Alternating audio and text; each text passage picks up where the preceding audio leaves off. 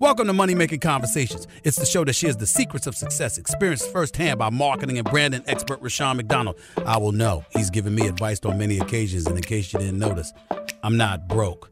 You know he'll be interviewing celebrity CEOs, entrepreneurs, and industry decision makers. It's what he likes to do. It's what he likes to share. Now it's time to hear from my man, Rushion McDonald. Money Making Conversations. Here we go. Welcome to Money Making Conversations. I am your host, Rushion McDonald. It is time, like I say every episode, to stop reading other people's success stories and really start writing your own. I always talk about your passion. I always talk about your gifts. And I always tell people if you have gifts or passion, then lead with your gifts. And don't let your age, friends, family, or coworkers stop you from planning or living your dreams. Interviews I do on this show are really for you, whether you're a consumer or a business owner. I invite celebrities, CEOs, entrepreneurs, and what I, what I like to call industry decision makers onto my show to discuss ways of how to make money, discussing what you're doing with your money, and how people are using their secrets and sharing them with you so you also can be successful. My next guest is Dr. Katrinell Davis. She is an associate professor of sociology and African American studies at Florida State University. She's a social change scholar, inspired by the struggles of working class people in urban areas who contend with extraordinary socio-economic constraints despite their best efforts. Basically, trying to get out of the hood and nobody's trying to help. Through her teaching and scholarship, Davis explores how racial, gender, and class biases, as well as institutional constraint, shape black neighborhoods, their resources, and how social groups navigate through these existing hurdles, which leads us to Dr. Davis's latest book, Tainted, Tainted Tap Flint's Journey from Crisis to Recovery. Again, taint, taint, whew, Tainted Tap Flint's Journey from Crisis to Recovery focuses on the origin and health consequences of the water crisis in Flint, Michigan, by the way, where she was born. Please welcome to Money Making Conversation, Dr. Katrinell Davis. How you doing, doctor? I am doing great. Thanks for having me. Other than getting tongue tied on the title of your book, Tainted oh, Tap, Flint's Journey from Crisis to Recovery. Now, when I see that, has there been a recovery? Well, they're in the process of recovery, but Flint has not recovered from the water crisis. And the water crisis, uh, as we can say, is one giant cover up. Can I say that? Publicly? I love that. Let's okay. talk about that cover up. Absolutely. Okay, cool. Let's let's call it a cover up because that's what it is. Absolutely. And so and because a lot of people knew it before the people were drinking the water. Like in 2014, when I think General Motors stopped accepting water, okay, from Flint. So and then the, the local city hall started getting water delivered to them. And it wasn't mm-hmm. until January 2015 where in your book that it was acknowledged that there's a problem with the water and the public was being notified about it. Talk about let's start there when when the, I have to say there's a cover up when the when the business world is aware because they covering their bases so they won't get sued. Okay, that's why that's they right. stop accepting water. But the general public, and then and then when they stop accepting it, they didn't tell their employees where the water was coming from. So that's when you start using the word cover up. And, mm-hmm. and I use it in a professional manner because I don't know other words you can use. If you if you know some information that I need to know that's going to affect my life, but you refuse or failed to tell me, that's a cover up. So you were born in Flint. You're a person who's seen this neighborhood transition. You talk about how all the all the because um, in 2017 it was recognized that Flint, Michigan was the poorest city in the United States. That's correct. Your story correct. in the book basically starts in 2015, correct? Well, the story, the main story about the crisis mm-hmm. starts in um, 2015, but the story about what's happened to Flint mm-hmm. actually began in the 1960s. Absolutely. Because I think it's important for us to understand that this whole, the struggle that, that Flint faced uh, during this crisis um, is a struggle that has a lot to do with this history of uneven development. Right. This whole idea of we're going to pour money into the downtown areas, but the, let the the north side of the of the city struggle and suffer from decay, um, uh, no maintenance, etc. And so, yeah, this cover up, uh, or the, the the part of the cover up that we're very familiar with, starts somewhere in 2015 but I would say it starts a bit earlier than that. Because what's what the public didn't know about the crisis is that the state of Michigan had it effectively uh, disinvested from its water protection protocols uh, somewhere around 2006, 2007. So even if it was in, even if the EPA right. and the state was doing what it was supposed to do um, around 2015, uh, or in in were positioned to do to respond to residents' concerns. Um, mm-hmm. We would have seen a better response had they been positioned to do the things that they were supposed to do, had they been agencies working like they're supposed to work, but they weren't. And so we're talking about a cover up, and we're also talking about years of benign neglect. Dr. Katrina Davis, you know, when you we say 2015, we say it happened earlier. I'm gonna show you an example of recently that how the how the state can change the rules on you. Don't tell you they've changed the rules, but it in fact, it in fact impacts lower income people the worst. The That's state of right. Texas, just recently, when they had the big freeze, because they had changed the way the billing system went down and changed the way the grid was being allocated, and so the state of Texas was shut down during the freeze. And so that would no one would never have known that if the freeze didn't come along. And so people were being billed differently people were suddenly getting two thousand dollar bills when they were previously getting the normal maybe a hundred dollar bill. The bills were tied to their bank accounts, so the money was automatically being pulled out of their bank account, whether they had the money or not. And so these are situations where you are saying, like you say, in the social makeup of the world, there are decisions being made. They're not they're not acknowledged that they're major decisions. They're not acknowledged that they're big decisions. But in the end, the person who gets affected the most is the person who has less. And that's what your book is about. Absolutely. I think so so often we pay attention to the absence of overt racism. Yes. Uh, we say no one's burning crosses.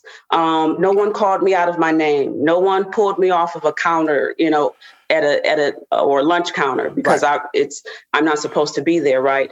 But what we don't pay attention to is the dis, the the disses and the the, the disrespect that poor people mm-hmm. encounter on the daily because there are things in, in their environment that just aren't right. They're being shorted. Um, when it, with regard to educational services, they're being shorted with regard to environmental protections being shorted with regard to police protection, fire protection, um, left and right. And right. this is, again, we don't pay attention to these things because we spend so much time talking about whether or not we're dealing with overt racism, whether or not somebody's playing us. Right. Right. right. But what we need to be paying attention to is what institutions are doing.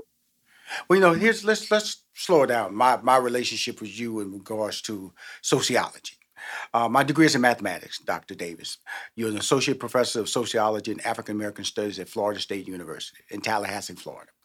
Mm-hmm. Um, I was rolling through college, doing good, and then I took a sociology class, and I realized that I was being uneducated. I was not being educated properly about this country's history, especially when it came to African Americans or what my people had accomplished or why or racism in general or how it was being treated. Basically, I always tell people when you look at the life of a of, of, of a black people in history books that they teach you, you know, they brought us over through slavery, they freed us, and then they then they don't say anything about the World War One participation, World War Two participation. Then you go to Brown versus Board of Education. Then you hear about the Martin Luther King speech. You kind of yeah, talk about the civil rights speech then you hear about Martin Luther King's assassination, and it kind of stops because it's the Civil War, Civil Vietnam War, and the Nixon years. So black people kind of like stopped producing after Martin Luther King, Dr. Martin Luther King died. That is what. If anybody disbelieve what I'm talking about, just read your books. That's how it's being played to us. Oh, you get the back in the day, I get the maps from the beer companies talk about the kings and queens, and they'll tell me that, you know, the cotton gin was built by a black person, but it wasn't in any book that I read in high school or Absolutely. elementary school or middle school. It was in something that I bought that had a beer can on it or a beer or was sponsored by a beer company. And I'm not saying that's negative, but that's how I was being educated. Okay. And so so sociology is key for me because it talks about how people engage and how people treat you in that engagement. So tell us about the impact of what you do as a sociology professor at Florida State and African American Studies, because I want to get to the critical race theory, which has been bombarding the headlines, and maybe you can help my audience digest or understand that a lot better. Well, as a sociologist, I care most about explaining the concrete circumstances that people encounter that make it difficult to make ends meet and do the things that they need to that that they need to do to take care of their families. Right. Um, oftentimes, we ignore those things about our re- realities that make things difficult, um, that are um, boundaries or barriers that that seem to be um, hard to to remove, etc. And and I also want to say, in our society, we have a tough time um, believing that um, it's okay for uh, a problem to last longer than 30 minutes, right? And so if it's not solved in 30 minutes, we're almost in a space where we're going to move on even if it's not solved. And so I think part of the problem that we're dealing with is one, this whole issue of having a very short attention span, right? Um, with regard to understanding and even trying to um, deal with, process social problems, and then we we also have a problem where we don't, as a society, we're not willing, or I don't believe that we've uh, uh, developed the stomach, or and or the political will to really deal with um, um, longstanding uh, racial, class um, antagonisms and issues. And so, what we do, we set up curricula where we go around these issues. Yeah, we say um, the problems start stop after we discover that Martin Luther King had a dream, um, and we got on board with his dream. And and now look at those black folks. You know, doors are open and it's all good. But mm-hmm. the problem is that it's not all good for most black folks. Most most black folks are near poor which mm-hmm. means that they're struggling on levels that that are invisible in places that we don't even see because our worlds are so wrapped around what we do and not what other people are really dealing with so fields like sociology help us understand um, you know and it's sometimes academicians you know really help us understand what um, uh, what society's narrative has to say about us, and it's not always very critical of that narrative. Um, but in my work, I try to center the problems of the individual, and in particular, Black people, poor Black people, to sort of help us understand that both historically, uh, economically, socially, how these problems, how we got these problems, why we still have these problems, and what we need to do to deal with these problems.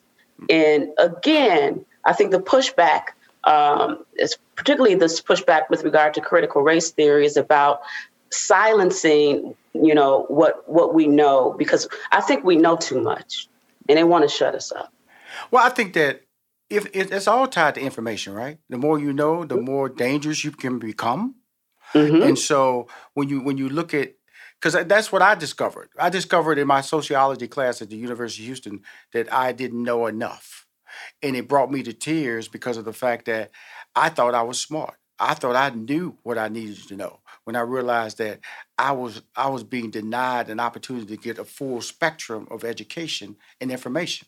And so when I hear people, whether it's the Trump administration trying to uh, favor the Confederate statues and say they have a place in our society, but don't want to recognize that racism truly exists. I don't know how you can balance the two. I don't know how you can recognize Confederate uh, uh, monuments as saying these are heroes, but you can't recognize the fact that racism is very prevalent. And as you say, it's not always overt, but you still have redlining of districts. You still have rezoning. You have you have people going around right now. They are they still auditing President Biden.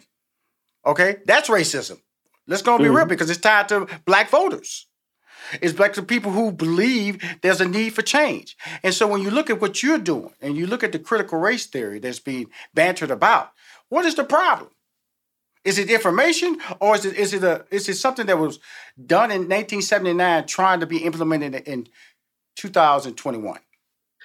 It's I've I've looked at some of these people that that have commented on critical race theory particularly those people who have been against uh, this particular theory being taught um, at the post-secondary level primarily because that's what it, where it's taught. Right. Essentially, my my take on their argument is that um, this happened a long time ago. Right. And why should we talk about you know information that may or may not be true? It's really interesting. Um, the the argument is that it happened a long time ago then the, the the corollary to that is that this information may not be true, right? Mm-hmm. Um, and and then it's how how come we can't get along? Why can't we get along? Right? right. Um, I'm an Italian American, right? right. Um, and mind you, this person doesn't want to own that he has white skin, you right. know, and mm-hmm. that skin mm-hmm. speaks for him. Right. You know, uh, uh, but I'm an Italian American. Why should we have to, you know, learn about this history? Uh, and it's it's it's part of the American program that we have, and that program is all about denial. Absolutely. You know, we Absolutely. deny what's true. We deny what's real in the lives of people who are dealing with tough stuff. Okay, and then we turn around and we blame them for what they're experiencing as though they created those issues. But I would submit mm-hmm. that the real problem is that we've never gotten around to dealing with the fact that when Black folks stopped giving their labor to white folks mm-hmm. after slavery, mm-hmm. never quite stopped being the white man's burden. Right. You know, when, all for the wrong reason. Absolutely. When I when I hear you talk, you know, I smile and I, you know, I say, you, you go, girl. You do what you got to do. I need you to be a professor, somebody talking to people in general, so they have somebody they can come up and talk to that has an honest conversation that necessarily isn't their color. Because that's where you get honest conversation when somebody who's not your color comes up to you and communicates you. Because so what happens within our community, sometimes we don't even want to talk about slavery. We want to say it did. We want to. Why? Why? Why we got to talk about that? You know, we we're moving forward. There's a section of us that want to talk like that. That are maybe you may say that we are maybe in an affluent or maybe are, are, are doing well or at a certain tax bracket. But I've always been a person that no matter how successful I've been, Dr. Davis, I always felt that if I can't help more people get where I'm trying to get or where I'm trying to go, then I'm not winning for the overall picture. Isn't That's that right. what we're trying to do? Isn't that what your book, the information we're getting out of your book is that is about a group of people, and this happens to be a city not not a community, a city, where the where where the work factories moved, drugs came in. You know, Burton, which was right um, less than a mile away, and their billing system was different than Flint, Michigan's billing system. Yep. And nobody, and then if if if if if the snow was on their street, it got plowed first. Snow was on your street, uh, we, we get with you. The trees were dying over there in Flint, over in Burton, hey, the tree just can just, a leaf can fall off the tree. Oh, excuse me, I got that leaf. Bam. Oh, go about your business. You know, that's what you're talking about in your book. You, you, you clearly made me go, you made me mad, Dr. Davis. You made me mad. I wanted to make you mad. You made me mad, girl. Mm. Because you were telling the truth. Why don't people want to hear the truth? Come on. Why? The truth is uncomfortable. Sometimes when certain people hear it, they think that, you know, I'm listening to this truth and that means that something that I have may be taken away. Right. Well, my you... privilege, my the benefits that I that I um, enjoy, I may need to share.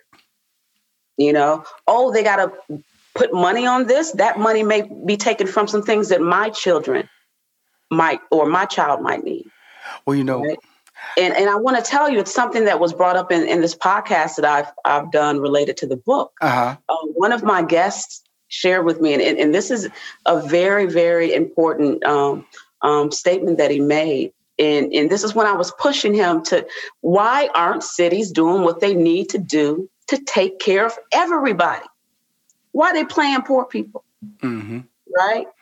Um, and, and he was talking about, well, we haven't gotten around to dealing with legacy costs, how to help cities deal with costs that they can't deal with mm-hmm. because they, they have poor people, et cetera, et cetera.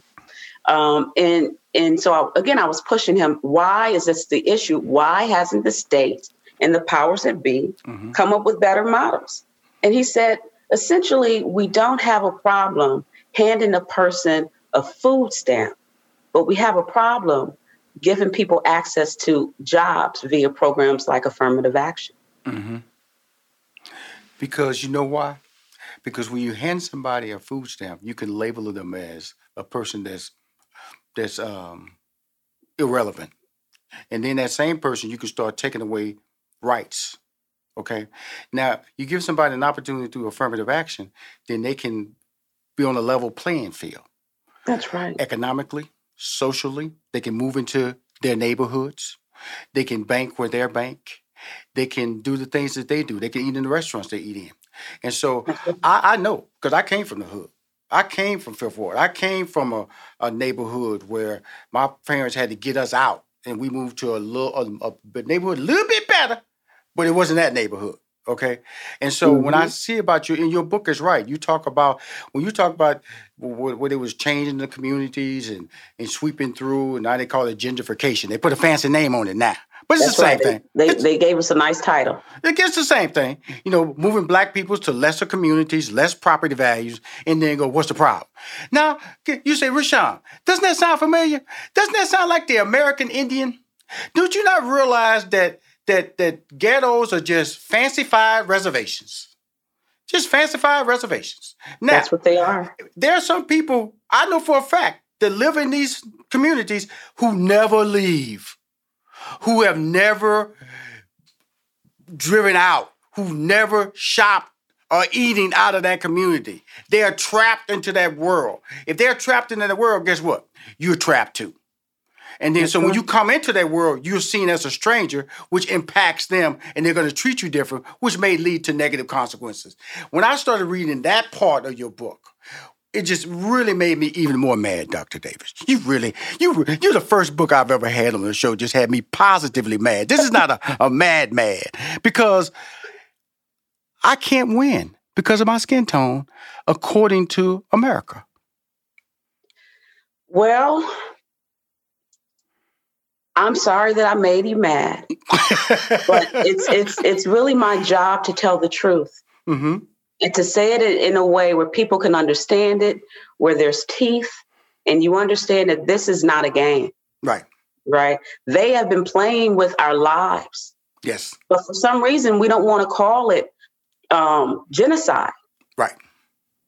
We we we stop at that. We we say, well, it's you know, um, uh, we're doing what we can, and and we're not killing people at will, and, and things of this nature. But I I would submit this if you poison people over time with with um, materials or, or, toxins that could, I don't know, um, make them less smart, make them more prone to violence and anger, right?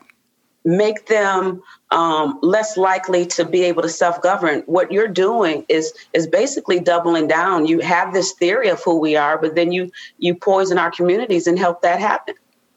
Absolutely. Right? And so the thing is, uh, yeah, I'm absolutely sorry that I have to let folks know that problems don't get solved. I got to let folks know that um, they're playing poor Black people left and right, leaving them out of resources or keeping them from resources that they actually need to make ends meet and to um, take good care of themselves. Um, I have to let you know because it's my obligation, because I don't need us, us as a people, walking around thinking that we got it made. We got some work to do. You know, in your book, uh, Tainted Tap, Flint's Journey from Crisis to Recover, in chapter six, which is the uh, the blame game, a legal circus and public finger pointing. And this is basically, because what I try to do when I bring individual on my show talking about their books. I not try to. I, I, don't try to. My job is not to give away the book. My job is to gain interest so somebody will want to read your book. And what okay, you cool. just talked about is basically what the blame game is. You know, you know, it's, it's good to say that you know that there's a problem in the minority communities because we go black and brown right now because I'm African American. That's why we're talking about African American. But the Hispanic community having the same issues, and Absolutely. and and the American Indian community is a lost community. Okay, it's a lost community, mm-hmm. and so and so when we talk about through sociology, which guides us through this whole situation here, what is the blame game and who is running the blame game?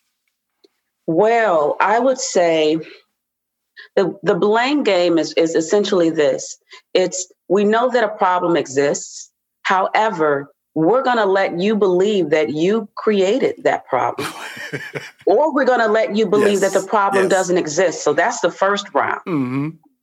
So then after you you effectively prove that you didn't create the problem, then we have to work at trying to distance ourselves from that blame because we don't want to take that heat. We don't want to be in the seat of or in the be placed in the process of actually trying having to fix the the institutional problems yes. and and replace those strategies and policies that enable us to do the stuff we do. Well, you know, here's, here's something interesting because I'm going to close, ahead. Dr. Davis, and uh, it's all positive. I, I you know, uh, when I say I'm mad, it's a good mad because I've, I've been filled with information. The information I got from your book, Tainted Tap, Flint's Journey from Crisis to Recovery. In 2017, Flint, Michigan was the poorest city in America. Who wants that title? Okay, who wants to know that right down the street, less than a mile, somebody's paying less, and guess what? They they they as they say, they look like you. They're just a different color. Mm-hmm. But more importantly, when you look at all this critical race theory, you look at all these arguments about we don't want to let anybody know that the America has done nothing wrong. How, and maybe you, you might not can answer this, how did Juneteenth get recognized as a national holiday? How did that slip past when that was the Mhm. ultimate level of recognition that black people were enslaved and black people were released due to slavery because they were brought over to this country against their will. But somehow I got passed unanimously while a, a bunch of people were arguing about the critical race theory. Does that make sense to you? I'm glad it got passed because I'm from Houston, Texas, and it's always been a holiday in the state of Texas, but it was never a recognized national holiday. So when everybody started getting on board in 2020, I kind of smiled. And I'm happy that in 2021 it was recognized. But how does Juneteenth get passed with all this denial going on in the public's eye about racism and slavery? I love that you asked that question. So I'll, I'll be brief um, because we can write a dissertation on this. but I would I would say that um, you know what, essentially what we're looking at is a political maneuver. Um, we're we're sort of addicted to and attracted to symbolic gestures, and this is one of them. Mhm. So, I, because I can tell you this, if we can set up a, a holiday, um, great. I'm, I'm all for it. In Flint, Michigan, we've been celebrating Juneteenth, Juneteenth for, you know, a long time. Mhm. Uh, that said, um, if you really want to make progress in the Black community, you will pass laws that make um, folks accountable for the things that they do to the people that they're supposed to be um, accountable to. It, you you want to pass laws that make things uh, a bit more transparent, right? Give people a seat at the table. Uh, you want to make sure that people aren't being played the extent to which they are being played in their communities. Um, you know, you, you're drinking water that is not safe, and you know you, they'll take your house away if you don't pay for that for poison water. Mhm. Um, and so we're in a space where we love um, symbolic, empty gestures, um, but we're not. We don't. We haven't um, summoned the political will to do what's required to move things forward. Dr. Katrinell Davis, thank you for coming on my show. You're the associate Pro- professor of sociology and African American studies at, you know, they say the Seminole State, Florida State University down in Tallahassee, Florida. Your book, Tainted Tap, Flint's Journey from Crisis to Recovery is a wonderful read. It's an informative read. It's an educational read. It's a read that will tap into your emotions, give you information that you may not have known, or reminded you of an experience or a lifestyle that you once experienced. So you can understand the complications that people are dealing with now because guess what? They've taken away all of our options, or so many of our options within the black community that we have to fight back. We have to scream. We have to some way rob because guess what? Like you said, if you get what, what's your option once you once you corner somebody, you're taking away all their food, taking away all their options to survive. The only option is to be violent. And we can start curb a lot of this violence if we treated everybody equal and gave them equal opportunity to win. Again, Dr. Davis, thank you for coming on Money Making Conversations. Thank you so much for having me. it was a Appreciate pleasure. Oh, thank you. And if you want to hear any more of my interviews or all of my interviews or see them uh, through my videos on moneymakingconversation.com is where I keep all of them. My name is Rushion McDonald. I am your host.